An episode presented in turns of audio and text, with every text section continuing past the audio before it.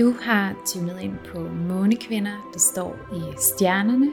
En podcast om astrologi og spiritualitet i øjenhøjde.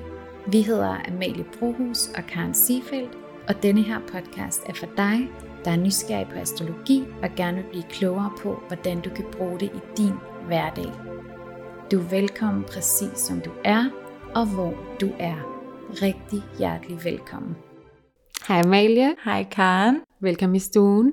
Jo, tak. Og velkommen til alle jer, der lytter med til Månekvinder. I dag der har vi et øh, rigtig spændende afsnit til jer, hvor at vi først skal tale lidt om tvillingssæson, og derefter så går vi ind og svarer øh, et par af jeres spørgsmål, som vi har fået i vores Instagram Q&A. Hmm. Men... Selvfølgelig siger du, det er en spændende sæson, dobbelttvillingen ja. derovre. Jeg synes, det er en rigtig spændende sæson. Det er ah, ja. en af de bedste siger jeg, uden at være overhovedet, hvad hedder sådan noget, farvet af at være dobbelt, ja. ja, farvet af at være dobbelt tvilling. Ja. Skønt. Nå, hvordan har du det for tiden, Amalie? Jamen, øh, jeg synes stadig, jeg har det godt. Øh, jeg synes, at det, der sådan fylder øh, mest lige nu, det er øh, min egen spaceholder-praksis. Nu har jeg jo nævnt spaceholder efterhånden et par gange. Øh, og sådan det, der ligesom skaber en spaceholder, det er, at man man, og med man mener jeg jeg, øh, at, eller den, der gerne vil være en spaceholder, ikke, øh, skal aktivt øve sig i det igennem meditation. Der er ligesom nogle helt særlige meditationer, man bruger som spaceholder, hvor man ligesom åbner sig op for kanal og kan arbejde med en bestemt åndeligt væsen, som ligesom arbejder igennem en. Øh, og det er super abstrakt, synes jeg i hvert fald selv, øh, men det det kræver, sådan rent lavpraktisk, det er, at man mediterer dagligt, gerne samme sted og på samme tidspunkt. Øhm, og det er helt klart noget, som udfordrer mig, det her med at skulle gøre noget på samme tid. Og faktisk også lidt samme sted. Altså min vandbær MC strider lidt i forhold til det her med sådan, at noget skal gøres på en bestemt måde, at jeg ikke bare lige kan gøre det, når jeg lige synes. Altså fordi Siden jeg startede på Spaceholder, så har jeg fået opbygget en daglig meditationspraksis på en måde, jeg aldrig nogensinde har haft det før. Øhm, også fordi jeg har været så motiveret, og sådan, det, det, det, er, det er i hvert fald for mig en helt anden måde at meditere på. Men jeg har bare gjort det, hvor jeg lige ville, og hvornår det lige passede ind i dagen. Ikke? Hvor det her med ligesom skulle sige, okay, jeg skal faktisk sætte mig ned samme sted, samme tid, helst dagligt. Ikke? Det er noget, der lige sådan øh, rusker op i, i den her vandbær MC, at sådan, hmm, er der nogen, der skal bestemme, hvornår jeg sætter mig ned og mediterer? Og det er der jo selvfølgelig ikke, altså jeg kan jo også bare lade være, det er jo mig selv, der, der vælger at gå ind i processen, men som alt andet, man gerne øh, vil, så altså ligesom hvis man godt vil have en stærkere intuition, eller blive dygtigere til astrologi, jamen så kræver det jo tid, og det kræver, at man går ind i, i det, og det kræver, at man dedikerer sig til det, så... Øh, nu er jeg dedikeret til en øh, meditationspraksis. Var det spændende? Hvor mange dage er det så? Altså er der noget øh, sat tal på det? Jamen altså, det er jo for evigt. Det er for evigt. Simpelthen hver dag. Ja, ja. det er det nemlig. Altså, og man kan sige, at jo flere gange øh, du har gjort det, jo lettere vil det nok også blive. Altså, øh, men, men ja, altså det her med at tjekke ind med at være den her kanal, altså at ligesom tjekke ind med, hvad skal man sige, det her åndelige væsen, man forbinder sig til. Altså, min underviser øh, har beskrevet det sådan lidt som om, det er en god ven, man tjekker ind med. Så der er man også nødt til sådan at kunne regne med, at sådan, hey, jeg sætter mig her, og, og du kan regne med, at jeg, jeg er her, og omvendt kan jeg regne med, at kanalen er der. Agtigt, ja. ikke? jeg synes, det lyder helt magisk. Magisk. Magisk. magisk og, og mærkeligt. mærkeligt. og alt muligt. Det var faktisk en blanding af det. Ja. ja men jeg synes virkelig, det lyder magisk. Jeg har sagt til dig flere gange, at jeg rigtig gerne vil høre mere om Spaceholder, mm. for jeg synes simpelthen, det er så, øh, det er så spændende og totalt dragende, mm. faktisk. Mm. Jeg, jeg mediterer jo også, prøver at gøre det hver dag, fordi jeg mm. ved simpelthen, at det er fantastisk for mit velbefindende, yeah. og det er ikke sådan noget, øh, en eller anden fix idé, jeg lige har fået. Jeg kan virkelig mærke, at når jeg tjekker ind med mig selv på den her måde, og også meget det her med, at simpelthen får bare sat mig ned, og der er ikke andet, jeg skal gøre, end bare at være med Mm-mm. mig lige nu, at være her i det her nu. Øhm, og det tiltaler mig faktisk rigtig meget at begynde at få en mere øhm, seriøs praksis, ja. eller også sådan mere øh, tilrettelagt, skulle ja. jeg til at sige. Men jeg må også bare sige, at nu her, jeg er jo mor, og er også ved at starte øh, mit eget tøjbrand, og de her forskellige ting. Så sådan, når jeg sidder og tænker over det, så er det ikke muligt for mig lige nu at få den her øh, altså tidsbestemte praksis, ikke? og mindre kan jo også gøre det. Altså. Bestemt. Nu skal vi også huske, at når jeg sidder og taler om det her spaceholder meditation, så er det jo en træning i at blive en spaceholder. Altså det her, det er jo ikke en meditation, som bare nu, nu, i gåseøjne bare er at meditere. Det er jo en øvelse i noget, jeg skal kunne, mm. fordi jeg uddanner mig til det. Så det er også det vigtigt, at, at man skiller imellem, øhm, at, eller, eller vi forstår, hvad er det, jeg taler om, når jeg taler om det her. Også mere til, hvis der er nogen af jer, der sidder og lytter med derude og tænker, åh ej, så må jeg også gøre det øh, hver dag på samme tidspunkt. Altså hvis jeg bare havde en øh, meditationspraksis for mig selv, mm. så vil jeg bare gøre det, når det passede for mig. Altså, så det er spaceholderpraksisen. Ja, den tror jeg er god lige at få med også, ja, fordi jeg kunne hurtigt lige tage mig selv, jeg sad og tænkte, ej, jeg burde også gøre det på et bestemt ja. tidspunkt, og selvom det tiltaler mig, så må jeg også bare erkende, det er ikke muligt lige nu. Nej, præcis, og men det, det, er, okay. det er slet heller ikke ja. det, øh, jeg nogensinde vil råde nogen til, Mm-mm andre end altså dem, der uddanner sig til spaceholder, eller sådan, ja. altså, og der vil det jo heller ikke være mig, der vil råde det til, til det, der vil det være en, en underviser, ikke? Mm.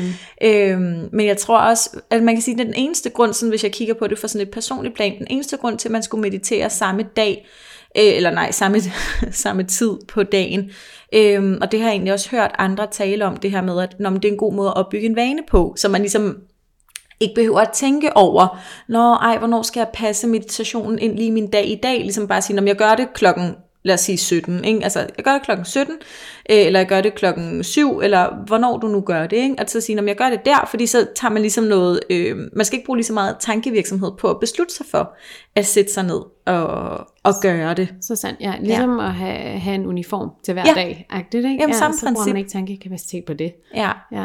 Men giver det mening? Altså det nu, jeg, nu tænker jeg også lige på, øh, på jer, der lytter med. I kan selvfølgelig ikke svare mig, men nu spørger jeg dig, Karen. jo, men det synes giver jeg, det, det mening, ja, det er god lige at få med det her med, at jamen, altså, man skal ikke gøre det nej, nej, hver dag nej. på et bestemt tidspunkt. Men altså, jeg kan i hvert fald anbefale at meditere.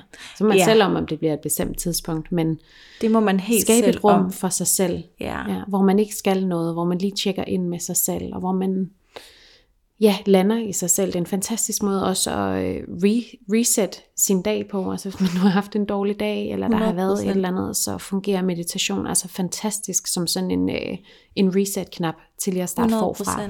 Og så vil jeg også sige, altså det er noget, der udfordrer altså mig og mit ego at tage den her nye praksis op. Øhm, og jeg, jeg er så sådan, jeg ved ikke om jeg skal sige, jeg er i hvert fald opmærksom på, også sådan at være sådan om, okay, men herre Gud, det går jo nok, for eksempel i dag, fordi vi skal optage månekvinder, jamen så passede det ikke lige ind, mit tidspunkt er 08.30, det ved jeg ikke, om jeg fik, fik fortalt før, øhm, men, øh, men det passer ikke lige, passede ikke lige ind i dag at gøre det 08.30, øh, og nu er jeg så planlagt, at jeg vil gøre det i eftermiddag, men altså, så det er heller ikke, fordi jeg er sådan, hvad skal man sige, øh, mere... Sten. Ja, lige præcis, og det er der jo mm. intet, der er. Øh, men det er helt klart det her med, at okay, det er nyt for mig at skulle øve den her specifikke praksis. Øh, også fordi astrologi, der har jo aldrig været en, øh, en tidsramme på, at det skal du gøre på det her tidspunkt. Det, altså, du kan jo lave astrologi klokken 3 om natten, eller altså, du ved, sådan, hvornår du vil, ikke?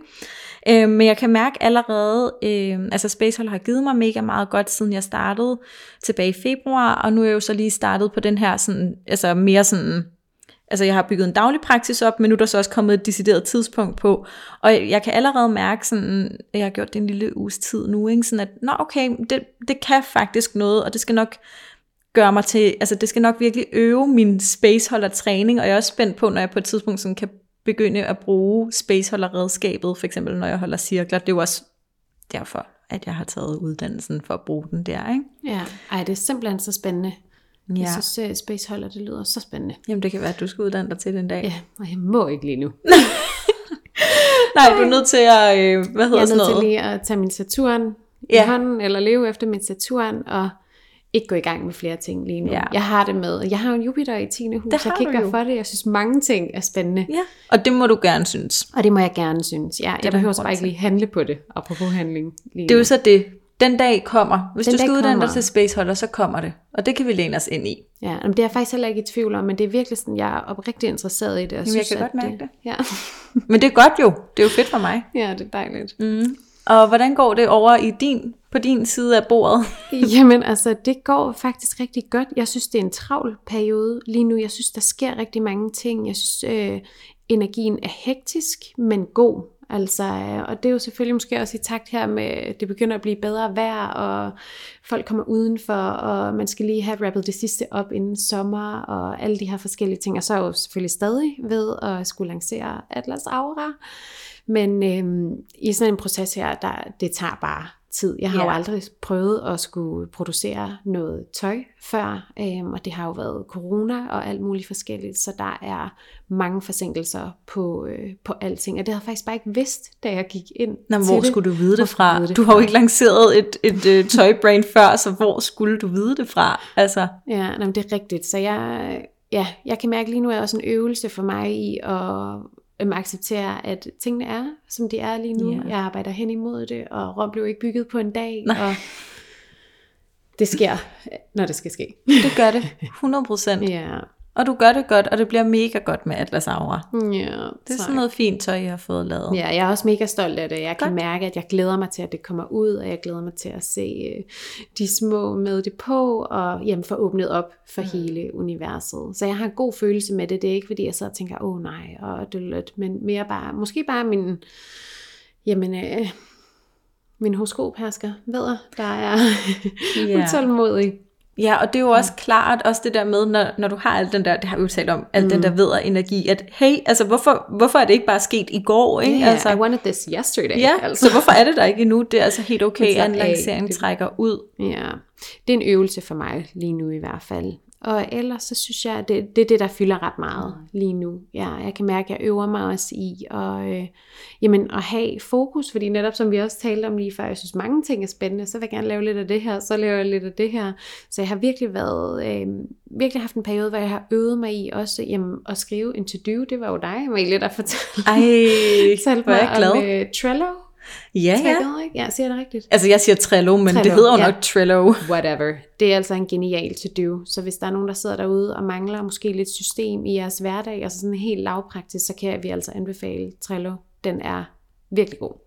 Ja, jamen det er den. Ja. Altså man kan sige, at min sol i 6. hus er meget glad for at høre, at du har taget, dig til, taget mm. det mhm. til dig, men jeg vil også sige, at din skjulte jomfru må egentlig også være svært tilfreds med. Jo, den kan godt lide det. Ja, ikke? Den kan godt lide det, at der er styr på det. Ja, og så har jeg jo samtidig min fiskesol, der er sådan lidt, manjana, vi gør det bare i morgen, det skal nok blive okay. Jeg flyder bare lige med.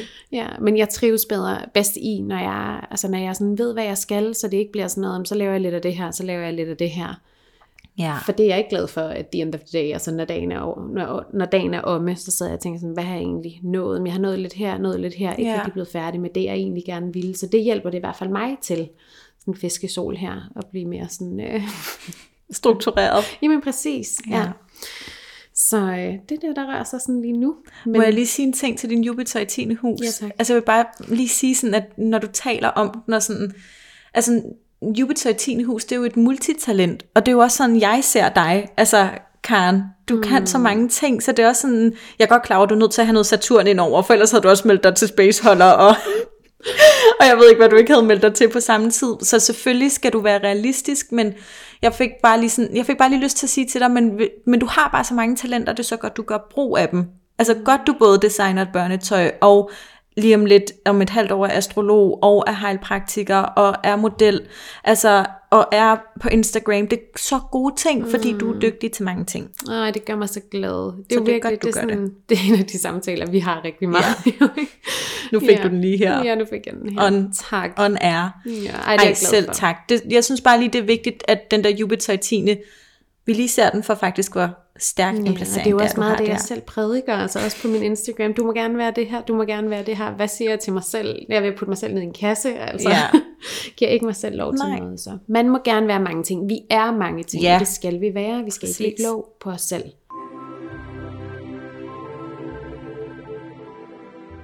Jamen skal vi øh, hoppe videre over og tale lidt om tvillingesæsonen? Og, øh, og kigge ind i den, og som jeg jo også fik sagt, så øh, er det jo en dejlig sæson, fordi jeg er super farvet af at være dobbelt tvilling.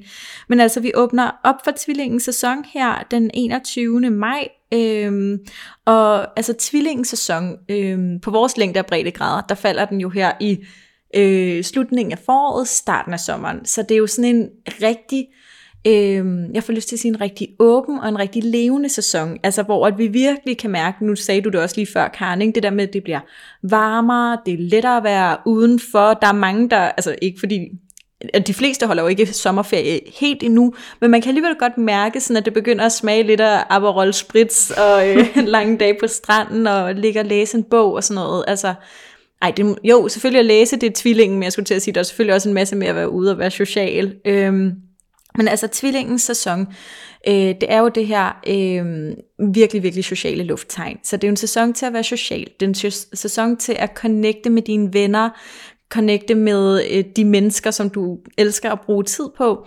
Og så ved vi jo, at tvillingen elsker at indsamle så ny viden, så det er helt klart også en sæson netop til at læse en bog. Og så kunne man jo oplagt gøre det på stranden. Men det kan også være en sæson til at øh, tune ind øh, i forhold til, ja, altså vi har også nævnt det her før med at høre spirituelle podcast, er sådan en god måde at få spirituel viden på. Men det kan jo også være, altså høre en podcast om, øh, altså om noget helt andet. Det kunne være om skovens fugle, eller altså hvad det, hvad det nu er, man, man interesserer sig for. Men det der med at tilegne sig ny viden er helt oplagt i den her sæson.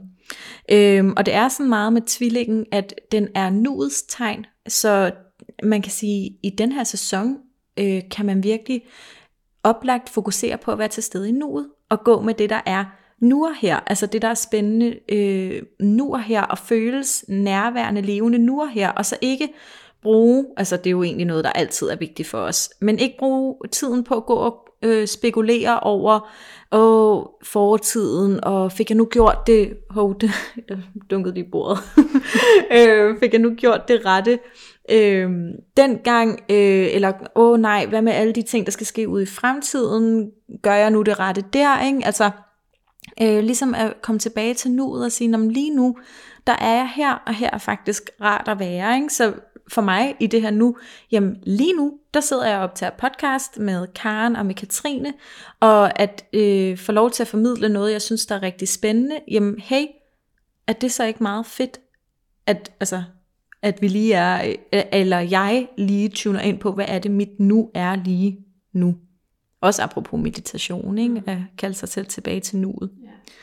Ja. Øhm, tvillingens esoteriske motto er også værd at have med, når vi tuner ind i den her sæson, for der får vi jo det her dybere og sjælelige lag af tvillingens tegn, og tvillingens esoteriske motto lyder, øh, jeg ser mit andet selv, og når jeg ser det, toner det bort, og jeg lyser.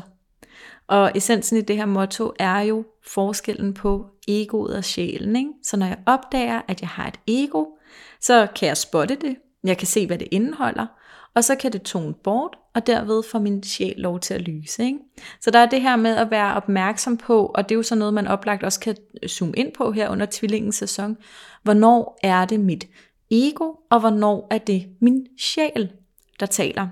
Øh, vi har faktisk også lige haft en snak her, øh, off mic om tvivl. Altså hvor vi også talte om forskellen på, jamen er det, altså fordi tvivl er en naturlig del af at være menneske, men der er forskel på, om tvivlen, den, øh, altså er det en tvivl, der kommer fra egoet, eller er det en tvivl, der kommer fra sjælen, ikke? Så det her, altså med sådan at zoome ind, og det behøver ikke kun at være om tvivl, det kunne være om alle mulige andre følelser, oplevelser, impulser, jamen er det her noget, der kommer fra min sjæl, altså noget, der tjener mit højeste, reneste, bedste, eller er det her mit ego, der lige øh, zoomer ind på et eller andet og synes, at ej, det er bare helt forfærdeligt, eller noget, jeg er nødt til at have. Nej, men er, det, er det egentlig det, eller er det bare lige dit, dit ego, der mm. synes det? Ja, men det er så fint beskrevet, og hvis jeg lige må knytte ja, en kommentar til endelig. tvilling og tvillingens sæson her.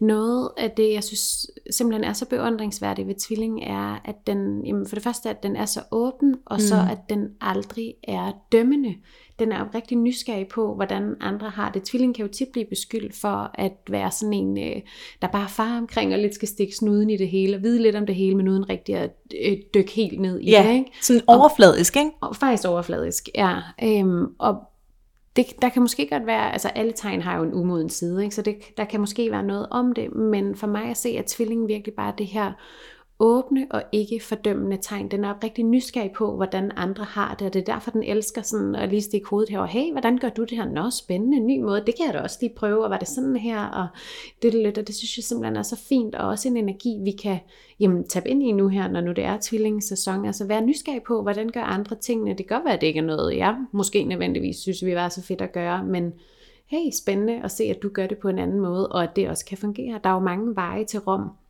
så det er også sådan, det er en meget åben tegn, som du også fik sagt. Jamen det, og det er virkelig også værd at have med, at altså, der er også noget nysgerrighed, ikke? Altså netop som er god at tabe ind i nu og her, være nysgerrig, være åbensindet, øhm, give dig hen til nuet, og også til de oplevelser, du måske ikke har haft før, eller altså sådan, jamen der må gerne åbne sig nye ting. Du kan godt lære noget nyt af, at der er en, der gør tingene på en anden måde, eller du kan få sat noget i perspektiv. Så det er virkelig sådan en mm. vigtig dimension af tvillingen, det her med, øh, at den er ikke fordømmende, og den er virkelig åben og nysgerrig mm-hmm. på, hey, hvordan kan vi egentlig gøre det her, eller hvad kan jeg lære ja. af den her situation, og de mennesker, jeg omgiver mig med.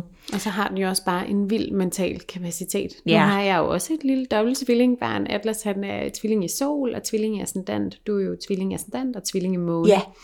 Og jeg kan virkelig mærke hans tvillingenergi, og nogle gange kan jeg simpelthen blive helt bims oven i hovedet, fordi han kan håndtere så mange ting på en gang. Altså Atlas har typisk gang i 10 lege, mens han ser noget i tv. Ej, det får han så ikke lov til. Men virkelig, han, han kan virkelig rumme mange ting på en gang, og det er jo selvfølgelig, det er jo fantastisk. Mm. Altså, øh, fordi han er ikke den, der går nedenom og hjem, hvis vi både har været til babyrytmik og får gæster eller et eller andet. Ikke? Men der er virkelig den her sådan, øh, også stor mental kapacitet, så de tænker også meget jo. 100 procent. Ja. 100%, det kan jeg i hvert fald skrive under på mm. som dobbelt tvilling. Øhm, og så er det sådan øh, en anden ret bemærkelsesværdig øh, ting i den her sæson, og når vi går ind og kigger på Ingrids horoskopet, øh, så er det sådan, at Jupiter er gået ind i vædderens tegn. Og når vi har Jupiter stående i vederen, altså Jupiter i tegn, når vi går ind og kigger på det kollektivt i forhold til, hvad er det så for en energi, vi mærker nu og her, så har Jupiter meget at gøre med, hvor mærker vi flow, eller hvordan mærker vi flow, hvordan mærker vi, at tingene kan vækste og ja, ekspandere, øh, og hvor har vi, den har også at gøre sådan med held, og der hvor det, ja, altså nu siger jeg så flow bare på dansk, hvor det flyder let for os. Mm. Ikke? Øhm, og nu er den gået ind i vederens tegn, så vi har flow på handling. Øhm, måske kan nogle af jer tænke tilbage på starten af det her astrologiske år, som vi jo startede, øh, eller tager hul på, to hul på 20. marts, at øh, man går ind i vederens sæson, øh, men vi havde stadig Jupiter stående i fisken, og det kunne altså godt give sådan lidt en følelse af, at selvom man kan mærke, at om nu var vederens sæson kommet, et nyt år har åbnet sig, jeg skal ud over stepperne, men så kunne det give lidt den der sådan følelse af, at man træder i vand, fordi at man kan mærke væderenergien, men Jupiter stod stadig i fisken og gjorde det sådan lidt øh, dreamy og flydende, og som om, ja, vi, vi kommer ikke helt fremad, men vi kommer jo stille og roligt afsted i, på ægte kosmisk timing, og det gør vi jo. Øh, men nu er Jupiter så gået ind i vederen, som giver sådan en meget mere altså kollektiv fremdriftsenergi, og som kan give os en, øh, øh, en meget stærkere følelse af, at de ting, vi faktisk tager handling på, også flyder lettere, og resultaterne kommer lettere øh, til os, øh, end da Jupiter stod i fiskens tegn. Så, så der er faktisk en masse handlingsagtig energi, vi har nu og her. Mm. Ja, men, og det understøttes faktisk også, fordi solen har en hel masse aspekter i det her ingreshoroskop. Solen taler også sammen med øh, Mars, og Mars det er jo vores planet for handling, det er også vores planet for arbejde, og Mars er jo en kraft, altså, og den skal bruges. Mars vil lave noget, så Sol Mars, det er, jeg laver noget, jeg er i gang, jeg er aktiv, ikke? Så det ligesom understreger øh, hele den her øh, Jupiter i væderen så står solen også sammen med øh, Merkur, og Merkur hersker jo i tvillingen, så der er altså bare endnu øh, større øh, fokus på øh, kommunikation, og det her med at formidle, om det så er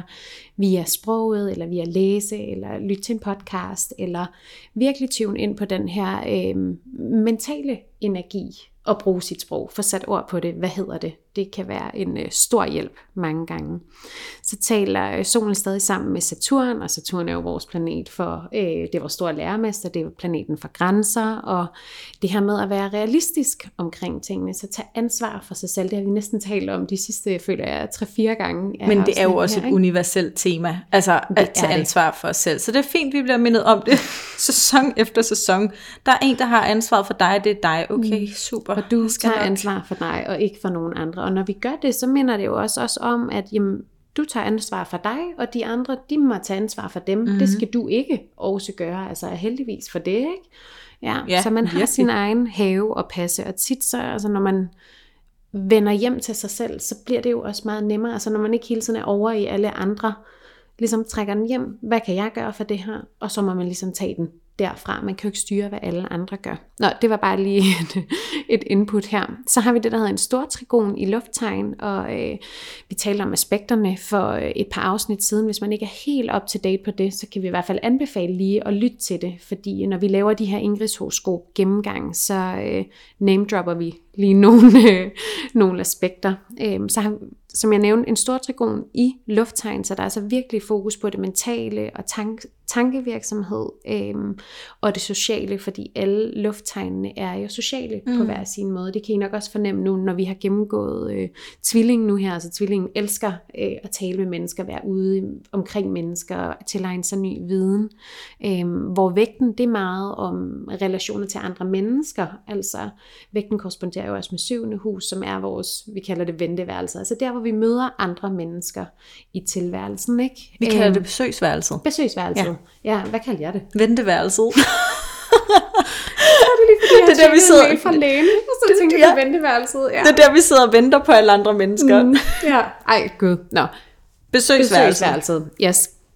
Øhm, og vandbæren som det sidste lufttegn, og vandbæren er jo meget fællesskaborienteret, men alle tre lufttegn har altså det her sociale aspekt med sig. Ikke? Altså de er alle sammen udadvendte, øhm, elsker at have med mennesker at gøre, men lidt på en, altså på en forskellig måde, kan man sige. Ikke? Ja, og jeg kommer lige til at tænke mm. på, især i forhold til, at vi nu er i tvillingens sæson, øhm, nu er det bare lige i forhold til vores snak der i starten om spaceholder øh, meditation, hvor at, øh, netop det her, som, som med at når man så fortæller jeg om min spaceholder praksis, og så kan det inspirere for eksempel øh, dig, Karen, til, når, det kunne faktisk også godt være, jeg vil have en daglig meditationspraksis, selvom det ikke så er i forbindelse med spaceholder, men bare for mig selv. Og der kommer jeg bare, nu når vi sidder og taler, når ja, for det er jo netop det, tvillingens sæson kan, at så kigger vi på andre. Når ej gud, gør du det? Når man kan vide, hvordan jeg så implementerer jeg det. kan bruge ja. det hos mig. Og det tænker jeg også sådan, ligger ret godt i den der lufttrigon, ikke? at sådan, vi møder hinanden, vi bliver inspireret af hinanden, vi øh, danner et fællesskab. Altså, jeg ved ikke, der, der var bare et eller andet, der lige klikkede ind i mit hoved. Det giver rigtig god mening, ja. Og en af de planeter, der faktisk indgår i den her store trigon øh, i lufttegn, det er Magge Magge, den bestående i vægtens tegn. Og Magge Magge har vi også talt om et par gange. Jeg elsker jo Magge Magge, så den vil jeg gerne tale meget om. Den er Magge Magge er jo planeten for selvstændighed, og det her med at kunne stå selv og gå selv.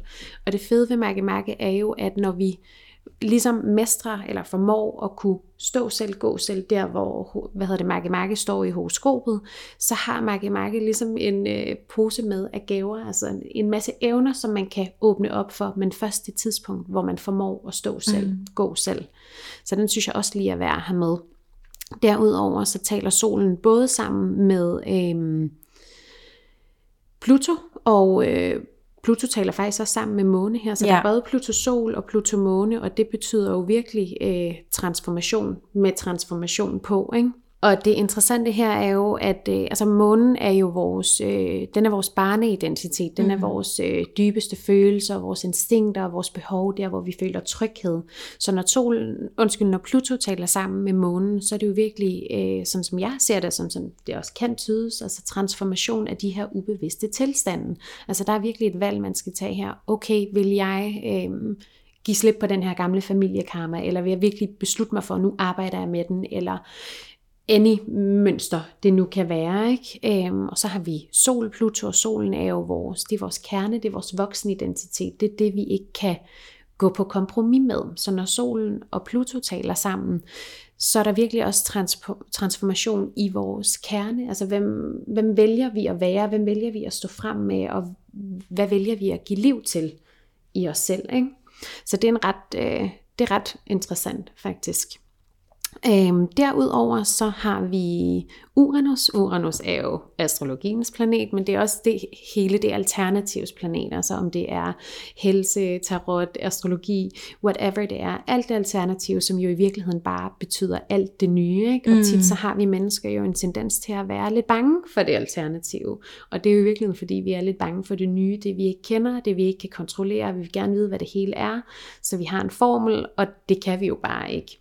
Og Uranus bringer jo ligesom, den bringer det nye til os mennesker, ikke? altså bringer inspirationen også, det er også inspirationens planet, og når den så står i tyren, så er det ligesom en tid til at konkretisere alt det her alternativ, som jeg egentlig ikke så godt kan lide at kalde det, altså det er jo bare, det er alt det nye, ikke? at konkretisere det spirituelle, om det så er at øh, jamen, holde kvindecirkler, som du gør meget nu, Amalie, eller om det er at skabe et børnetøjsbrand, som har med astrologien at gøre, som jeg er i gang med, eller noget helt tredje. Ikke? Men simpelthen det her med at få det til at lande på jorden, manifestere det, gøre det håndgribeligt, sådan så alle os jordboere hernede kan få glæde af det, og gavn af det.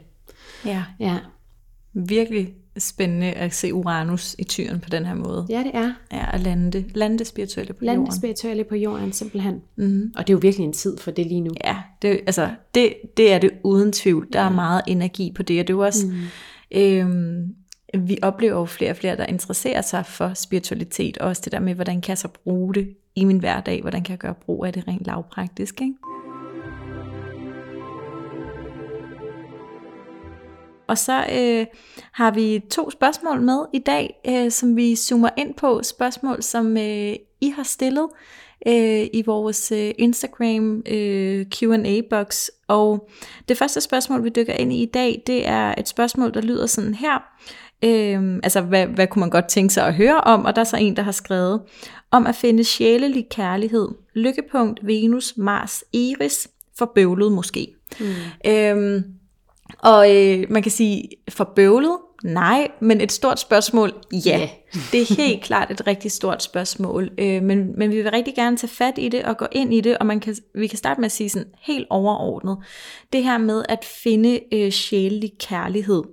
Øh, det, er jo, det er jo i virkeligheden sådan lidt, øh, øh, jeg skulle til at sige sådan bagvendt, altså fordi at, at mm, i hvert fald i min optik, der er vi jo nødt til at have partneren, før vi så kan gå ind og se, jamen, hvordan matcher vi hinanden astrologisk. Øh, jeg kan være, jeg, I hvert fald i, i min optik, det kan være, at det er mig, der er alt for snæversynet i min tankegang her, men i min optik, så øh, øh, er det ikke sådan, at man siger, at jeg skal have en partner, som jeg ved, der har et øh, lykkepunkt i 8. hus, og en øh, Mars i skorpionen, og en whatever, en Venus i vægten.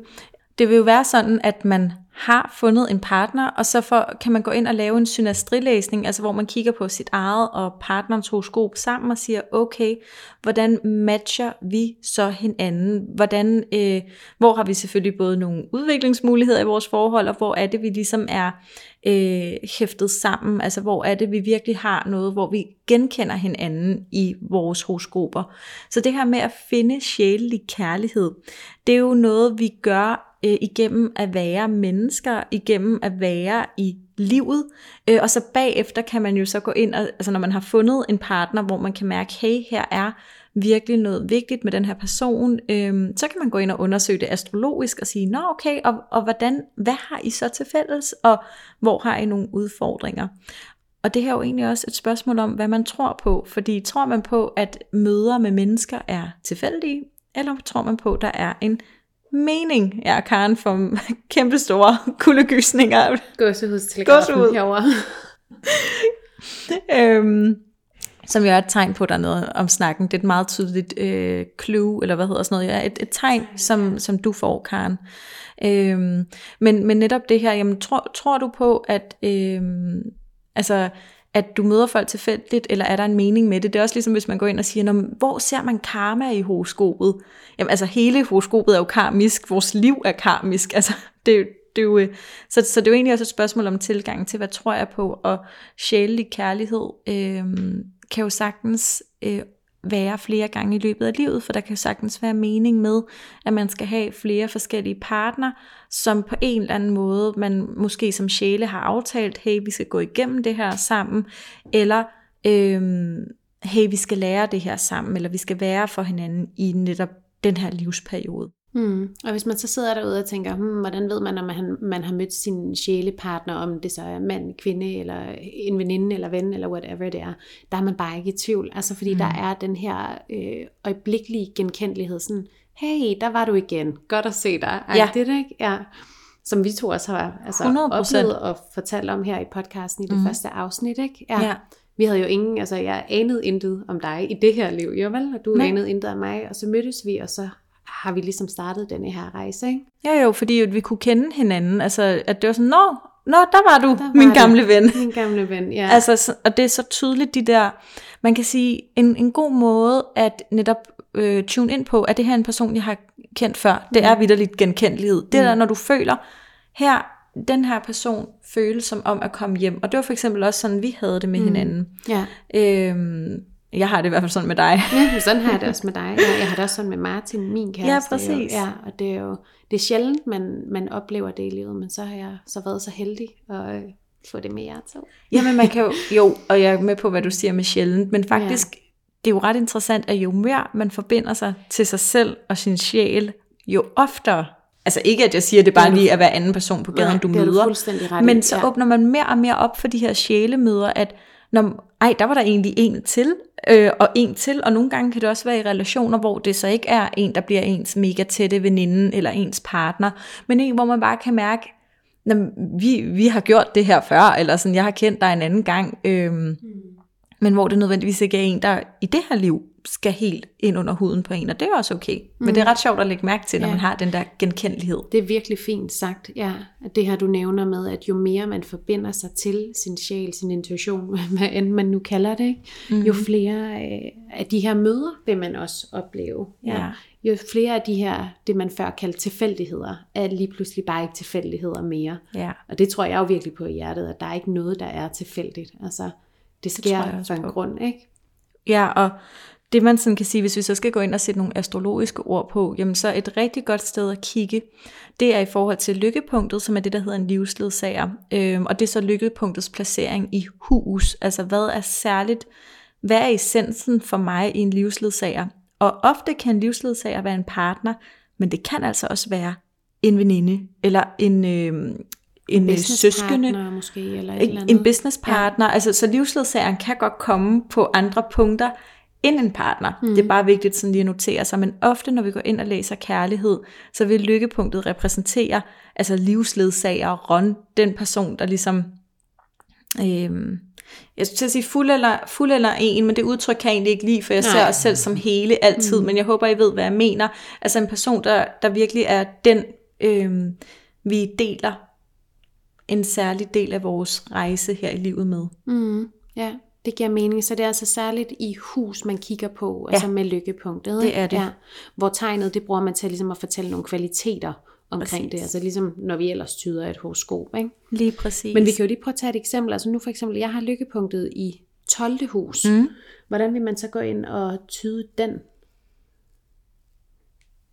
Jamen det, det er noget med, at så vil din livsledsager skulle være en livsledsager, som du kan være stille med, og som mm. du kan være inderlig med. Jeg skulle lige til altså, at sige, gå indad. Ja, med, noget ja. stærk inderlighed, og også det her med, at altså 12. hus er jo huset for spiritualitet, så altså en livsledsager, hvor der også er plads til, at I forbinder jer spirituelt sammen, ikke? Mm. at det vil være det. Øh, mit lykkepunkt, det står i 10. hus, så der vil det være en livsledsager, der kan øh, støtte mig i min karriere, mm-hmm. der er vigtigt. Ja. Øh, og det er faktisk sjovt, at min mand, han har også sit lykkepunkt stående i 10. hus. Ah, det er det. Ja. Ej, spændende. Så altså, ja. vi forventer egentlig det samme med vores livsledsager, wow, ikke? Ja. det er det, der er vigtigt, at vi kan støtte hinanden i, i vores karriere. Ja. Og hvilket jo egentlig også øh, giver ret god mening i forhold til, at vi har været sammen i snart 12 år, og ikke har fået børn endnu. Altså, ja. øhm, og vi vil begge to gerne have børn, men, øhm, men der har været nogle andre ting, der har været vigtigere for os. Mm i, hvert fald i de sidste 12 år. Ikke? Mm-hmm. Så sådan, det, det er jo ret interessant, når der er to gange lykkepunkt i 10. hus ja, det er det i faktisk. det her ægteskab. Det giver god mening, ja. Mm-hmm. Og lykkepunktet er jo, nu ved jeg godt, vi har hvad hedder det, kærlighedsbrillerne på, mm-hmm. men lykkepunktet er jo også det sted i horoskopet, hvor der hvor man bruger alle sine ressourcer fuldt mm. ud, hvor man så vil finde lykke, kan man ja. sige. Lykkepunktet er jo sådan helt teknisk set en syntese af sol, måne og ascendant. Mm. Og så er det regnet ud på en bestemt måde, som vi ikke kommer til at gå ind i øh, dybere lige her. Men det sted, hvor man, altså, hvor man bruger alle sine ressourcer fuldt ud, hvor man vil finde mm. lykke, helt kort fortalt. Ikke? Ja. Ja. Og hvis man vil gå ind sådan yderligere og kigge på kærlighed i horoskopet, så er det jo en god idé at kigge på Mars og Venus øh, i forhold til, at øh, Mars er ens forventninger til en mandlig eller maskulin partner, og Venus er ens forventninger til en kvindelig eller det, der vil så være den feminine partner, altså energimæssigt. Det har egentlig ikke så meget at gøre med køn, men hvad for en rolle er det, man på en eller anden måde repræsenterer øh, for den anden. Så man kan gå ind og kigge på forventninger, man kan gå ind og kigge på, hvad der er rigtig vigtigt. Men det her med at finde sjælelig kærlighed, det er jo i virkeligheden et, mere et spørgsmål om at åbne sit hjerte og at være til stede i verdenen. Og når man spørger om det der med, jamen, hvordan finder jeg den rette partner, jamen det gør du ved at være den rette partner. Mm. Så det gør du ved at arbejde på dig selv, det gør du ved at åbne dit hjerte. Kan du overhovedet modtage kærlighed? For det er jo også et spørgsmål om at rumme, ikke? Lige præcis. Det er et kæmpe Venus-spørgsmål i virkeligheden, mm. det her. Også fordi Venus, og det er igen ikke noget med mand og kvinde at gøre, det er simpelthen bare maskulin, feminin ja. energi, som vi alle sammen rummer. Hvor Venus er jo blandt andet vores evne til at modtage mm. kærlighed. Være i stand til at tage imod, og ikke lægge låg på os selv, og ikke føle, at vi fortjener det ikke. Og jeg tror måske faktisk mange øh, kvinder, og selvfølgelig også mænd, men altså kvinder... Øh, som rigtig gerne vil præstere, og også har karriere og alle de her ting, vant til at gøre tingene selv, og det kan jeg sagtens klare og sådan mm. noget. Øhm, er vi, vi er overhovedet i stand til at modtage kærlighed, øh, modtage komplimenter, øh, ja. de her forskellige ting. Ikke? Ja, og faktisk nu nævner du lige komplimenter, det er et rigtig godt sted at starte, mm-hmm. for det er en relativt let, det er en lettere øvelse, vil jeg sige. Mm. Fordi netop det her med, prøv, hvis du tænker over det her med, kan du faktisk rumme og modtage kærlighed. Så hvis nu jeg siger til dig, Karen, mm. ej, hvor har du smukke øjne, eller hvor har mm. du en mm. flot top på i dag, mm. kan du så bare sige, ej, tusind tak, mm. det er jeg virkelig glad for. Ja. Fordi så rummer du det. Ja, hvor at måske er der nogen af jer, det er i hvert fald noget, jeg kender fra mig selv, at hvis mm. der er nogen, der siger til mig, ej, hvor ser du øh, godt ud i dag, eller øh, hvor er det dog, øh, hvor er dit hår pænt? Mm. Nå, ej, nå, ja, det, det er bare noget... Pff. Jeg har bare lige gjort lidt, du ved. Ja, eller sådan, det, altså, det, jeg det er ingenting. Det er ja. ingenting, ikke? Altså ja. sådan, at man afviser ligesom komplimentet i, ja. måske også nogle gange sådan en misforstået høflighed, at, mm. uh, jeg skal ikke bare lige være sådan, nå, jamen, jeg elsker også det her Suge hår selv, ikke? og være selvfed og det ja. her, ikke? Men det må du gerne. Det skal du endelig gøre. Ja. Øv dig en, når nogen siger noget sødt til dig, at du så bare virkelig netop øver dig i at åbne dit hjerte og mm. sådan, ej, tusind tak. Mm. Altså, det er jeg virkelig glad for, at du siger. Og altså, man må jo endda også gå så langt og sige, jeg er også selv helt vild med mit hår i dag, tusind tak. Mm. altså, Jamen, det fedt, må du bemærker gerne. det. Ja. ja, er du gal, mand. Skru ja. op for dig selv. Det er bare fedt, altså. Ja. Øhm, med den energi. Og så er der jo også hele det her med, at øh, ja, Venus er vores evne til at modtage, men det er mm. også mange andre ting, og blandt andet er Venus, øh, Venus handler om værdi, altså værdi på alle planer, både den fysiske værdi, altså det man kan tælle op, det der koster noget, ikke? den sociale værdi, hvilken værdi tillægger vi andre, og ikke mindst øh, den værdi, vi tillægger os selv. Ja. Så når man stiller sådan et spørgsmål her, så er det også vigtigt at starte med at kigge på, jamen, hvad synes jeg egentlig selv, jeg er værd? Hvad fortjener jeg selv? Lidt i stil med det her med at være i stand til at tage imod et kompliment. Mm. Fordi hvis man ikke er i stand til at tage imod det, jamen så har man måske heller ikke det, hvad skal man sige, det største syn på sig selv. Altså sætter man måske ikke sig selv øh, først. Altid ikke, at man altid skal gøre det, men jeg tror, Nå, folk det, ved, hvad jeg mener. Det er et vigtigt fokuspunkt, det der. Kan jeg faktisk tage imod det? Synes jeg faktisk, Præcis. jeg fortjener at jeg er det værd. Mm-hmm. Øh, så man kan i virkeligheden sige med den her snak, at astrologien øh, til at finde sjælelig kærlighed, jamen det kan vi jo ikke bruge den til, for at finde kærligheden, det er noget, der sker ude i livet. Men når vi så har fundet en partner, så kan vi gå ind og åbne op for en synastrilæsning og virkelig gå i dybden astrologisk med, okay, hvad er det så for nogle også sjælige mm. temaer, der ligger yes. for jer to her? Lige præcis. Så find partneren først, uden at tænke så meget over, om, yeah. øh, hvilket horoskop han, hun har, mm. eller alle de her ting. Find partneren først, og så kan man kigge på det via synastri bagefter. Ja, lige præcis. Ja. Og det andet spørgsmål, som vi også svarer på i dag, det er et, der lyder sådan her. Jeg kunne godt tænke mig at høre om alle de nye planeter og hvad de betyder astrologisk. Og det er et mega spændende spørgsmål. Øhm, og nu går vi ind og sætter lidt ord på de her nye planeter. Øh, Ceres, øh, Makemake, Haumea og Eris. Men øhm, det er virkelig noget, det kunne fylde et helt afsnit i sig selv. Så tag det her som en overordnet introduktion til de her nye øh, planeter, og så øh, kan vi altid gå i dybden med det en anden dag. Yes, og øh, nu fik du lige nævnt dem jo, Amalie, de fire dværgplaneter, som, øh, eller de fire nye planeter, som vi jo arbejder med på Astrologisk Akademi. Jeg ved faktisk ikke, om der er andre uddannelser, der gør det, men det er i hvert fald noget af det, som adskiller den skole, vi går på, fra nogle af de andre, altså tydningsmæssigt. Ikke? Også fordi man får ligesom et, man får et ekstra lag, eller fire ekstra lag faktisk, hvor et klassisk eksempel, som vi jo har nævnt, det er jo det her med, at vi havde ikke nogen i ild, men alle har faktisk Eris i ild lige nu, ikke? Ja. fordi den står i et tegn så længe. Så det er der, det, sådan, det, er der, det bliver relevant, og det er derfor, at, at vi synes, det er spændende at have med. Ikke?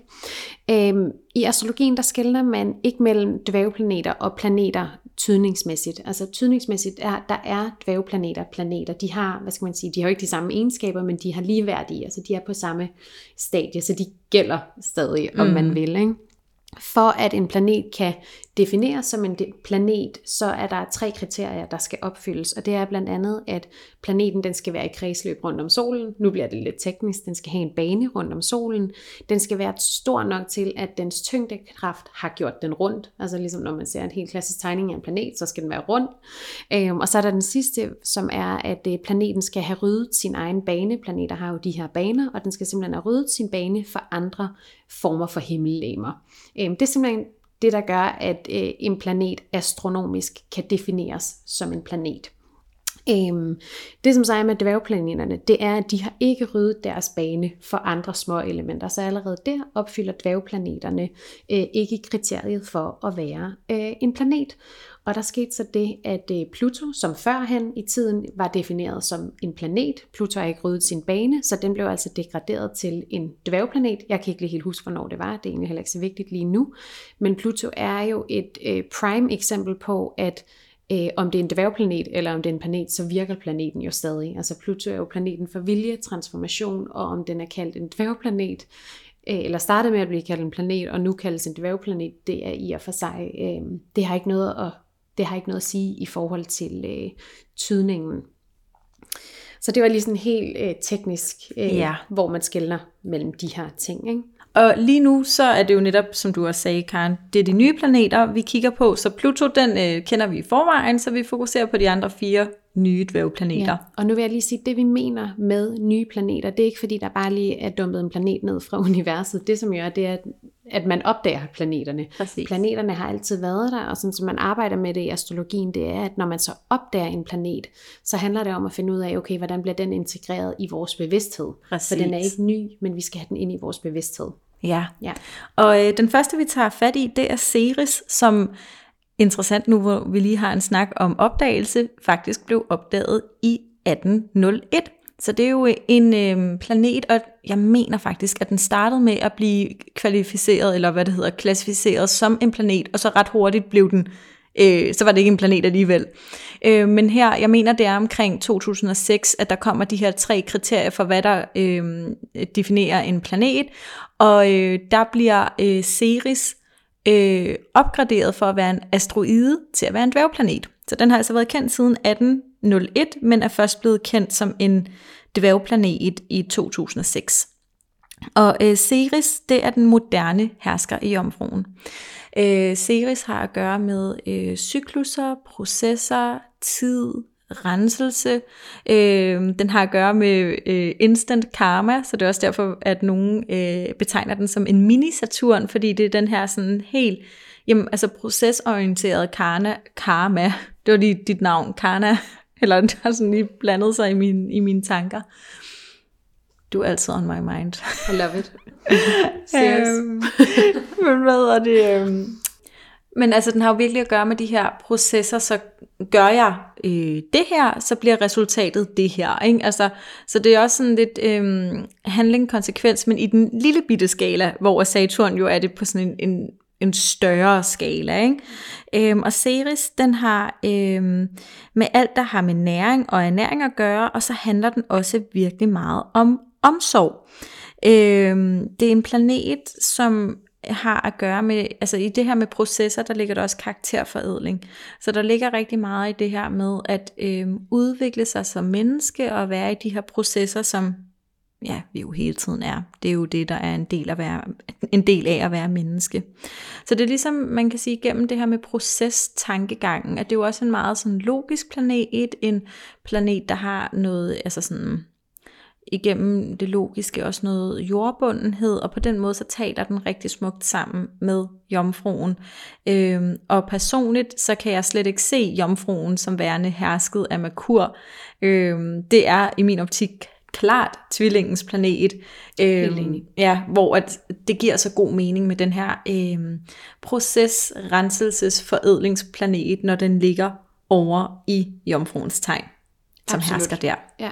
Det, det synes jeg heller ikke, der er nogen tvivl om. Nej, og, og man kan sige, der hvor Ceres er i horoskopet, altså det der med, at der får vi også at vide, hvor mm. ligger der en proces, og hvor høster vi, når vi lægger vores energi lige der i det livsområde og i det tegning, at hvordan høster vi så på det, Øhm, mm. Og det tænker jeg også bare taler så smukt ind i. Det gør det, ja. I det her tema. Sirius er, Sirius. Sirius er en lille form for pejlemærke jo. Ja. Altså der, hvor Sirius står i horoskopet, der vil du se, okay, jamen, hvis det går godt i det her område, så betyder det, at der er noget, du går rigtig højst sandsynligt noget med dit Saturn-arbejde. Præcis. Hvorimod, hvis det ikke går så godt i det område, så er der måske noget ansvar, du skal hen og tage øh, mm. der, hvor Saturn står typisk. Jo, ikke? Så det er en god indikator på, hvordan står det til lige nu. Ja. Ja, det er ret spændende. Så øh, er der Makke Makke, Har jeg fået lov til at tale lidt om? Jeg føler hele tiden, at jeg taler om Makke Makke, men den ligger mig også meget på sinde. Øh, jeg har jo Makke Makke i 10. hus også, øh, stående sammen med Jupiter. Så der er jo virkelig øh, et et koncept for mig omkring det her med at stå selv med de mange ting, Jupiter, jeg gerne vil. Ikke? Øhm, Makke Makke blev opdaget i 2005, mener jeg det var, og så blev den så officielt anerkendt som en dværgplanet i 2008.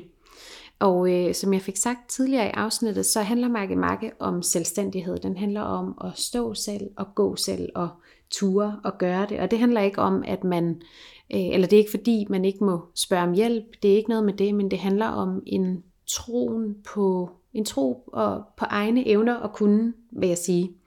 Og der, hvor Marke Marke så står i horoskopet, der har man virkelig nogle evner med, som først viser sig det øjeblik, hvor man er i stand til at stå selv og gå selv.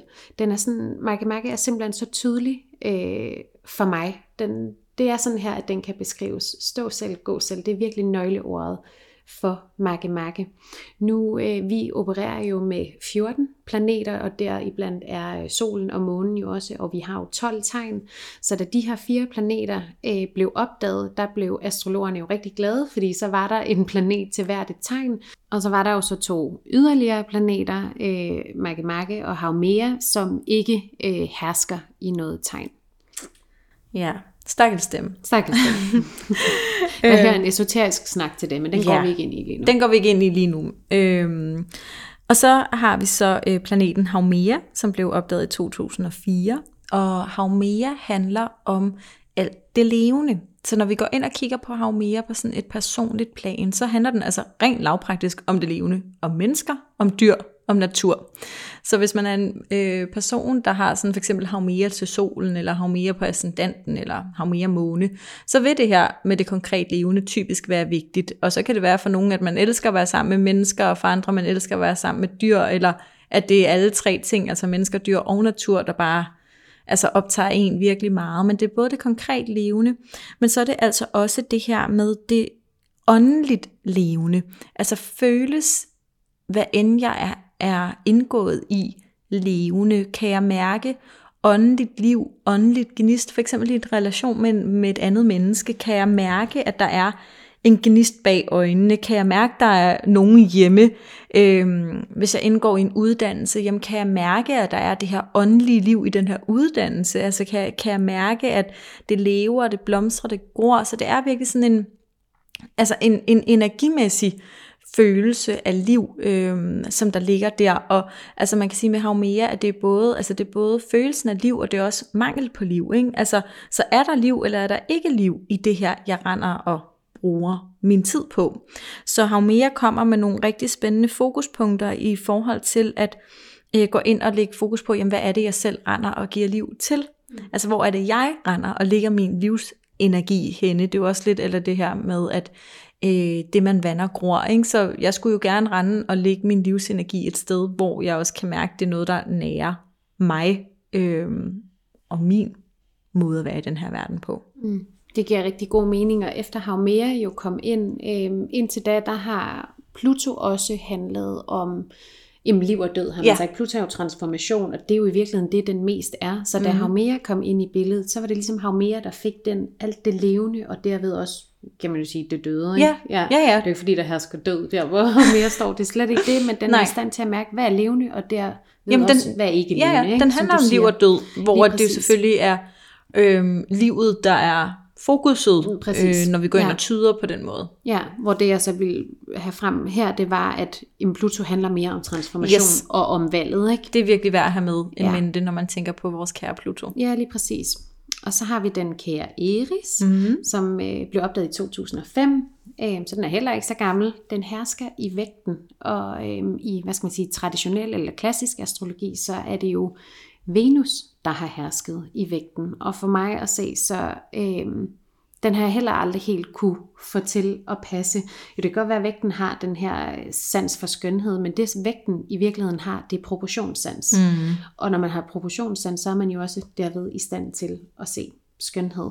Øh, og det som der også er med Eris er, at den laver ikke konflikter, men den afslører konflikter, som er i forvejen. Og det kan man jo godt blive lidt upopulær med. Et godt eksempel her, det er jo kejserens nye klæder, hvor drengen siger og peger ud i byen, at han har jo slet ingen tøj på, hvor det var jo totalt ildehørt, men det var jo det, der var sandheden, mm. fordi han havde jo ikke noget tøj på, den kære kejser. Og det er faktisk samme koncept, som gør sig gældende for, øh, for Eris her. Så Eris handler altså om alt, der er sandfærdigt, ærligt, hvad er ærligt i din kerne, hvad er sandt for dig, hvad står du frem med. Øhm, og så altså også det her med øh, proportionssans, altså om at kunne se skønhed, men altså ikke på den her, hvad skal man sige, lidt blødsøde Venus-måde, hvor Venus hersker jo perfekt i tyren, fordi det handler om alt, der smager godt, og som er dejligt, og nydelse og alt det her, ikke? hvor der er, øhm, der er Eris mere nøgtern, kan ja. man vel godt sige, ikke? Altså, og det er vægten. Ja, også. den er et lufttegn jo. Den er et lufttegn, ja, lige præcis. Jeg vil altså også sige som vægte sol, at jeg forstår min vægte sol meget bedre når den er hersket af Iris mm-hmm. end Venus. Altså, Spændende. jeg kan klart se selvfølgelig det der med skønhed, men det kommer jo igennem proportionssansen fra Iris. Øhm, men, men jeg synes, det giver meget bedre mening for mig som vægt, at vægten er et Iris-tegn. Jamen samme her. Ja, ja med din vægt er sådan Det er sådan vægt ascendanten. ja. men det er sjovt, hvordan det udspiller sig på, øh, på forskellige måder. Ja, lige præcis. Ja. Men det tror jeg også var øh, en lille lyngennemgang. Ja, og jeg sidder sådan og tænker, åh, jeg ville egentlig gerne have sagt en masse mere, men jeg tror simpelthen, vi må lave et separat afsnit ja. om de her fire planeter. Det er jo, altså planeterne fylder jo simpelthen så det meget. Det gør de virkelig. Og øh, ja, de fortjener lidt mere tid det til gør at de. få en ordentlig gennemgang. Ja. Jamen, øh, det var det for nu. Ja, tak for dejlige spørgsmål. Ja, tusind tak for dejlige spørgsmål. Det var så sjovt at høre lidt fra jer om, hvad I godt kunne tænke jer at høre om fra os. Tusind tak, fordi I havde lyst til at lytte med, og et stort tak til vores vidunderlige producer og konceptudvikler, Katrine Brohus. Vi håber, at I har lyst til at tage del i Månekvinder-universet. Skriv endelig til os med øh, ønsker til specifikke emner på vores Instagram Månekvinder, hvor I selvfølgelig også er meget velkomne til at følge med. Og øh, hvis du har lyst, så giv endelig din nære besked om vores podcast, hvis du tænker, at de også kunne have lyst til at være en del af vores fællesskab. Vi lyttes ved.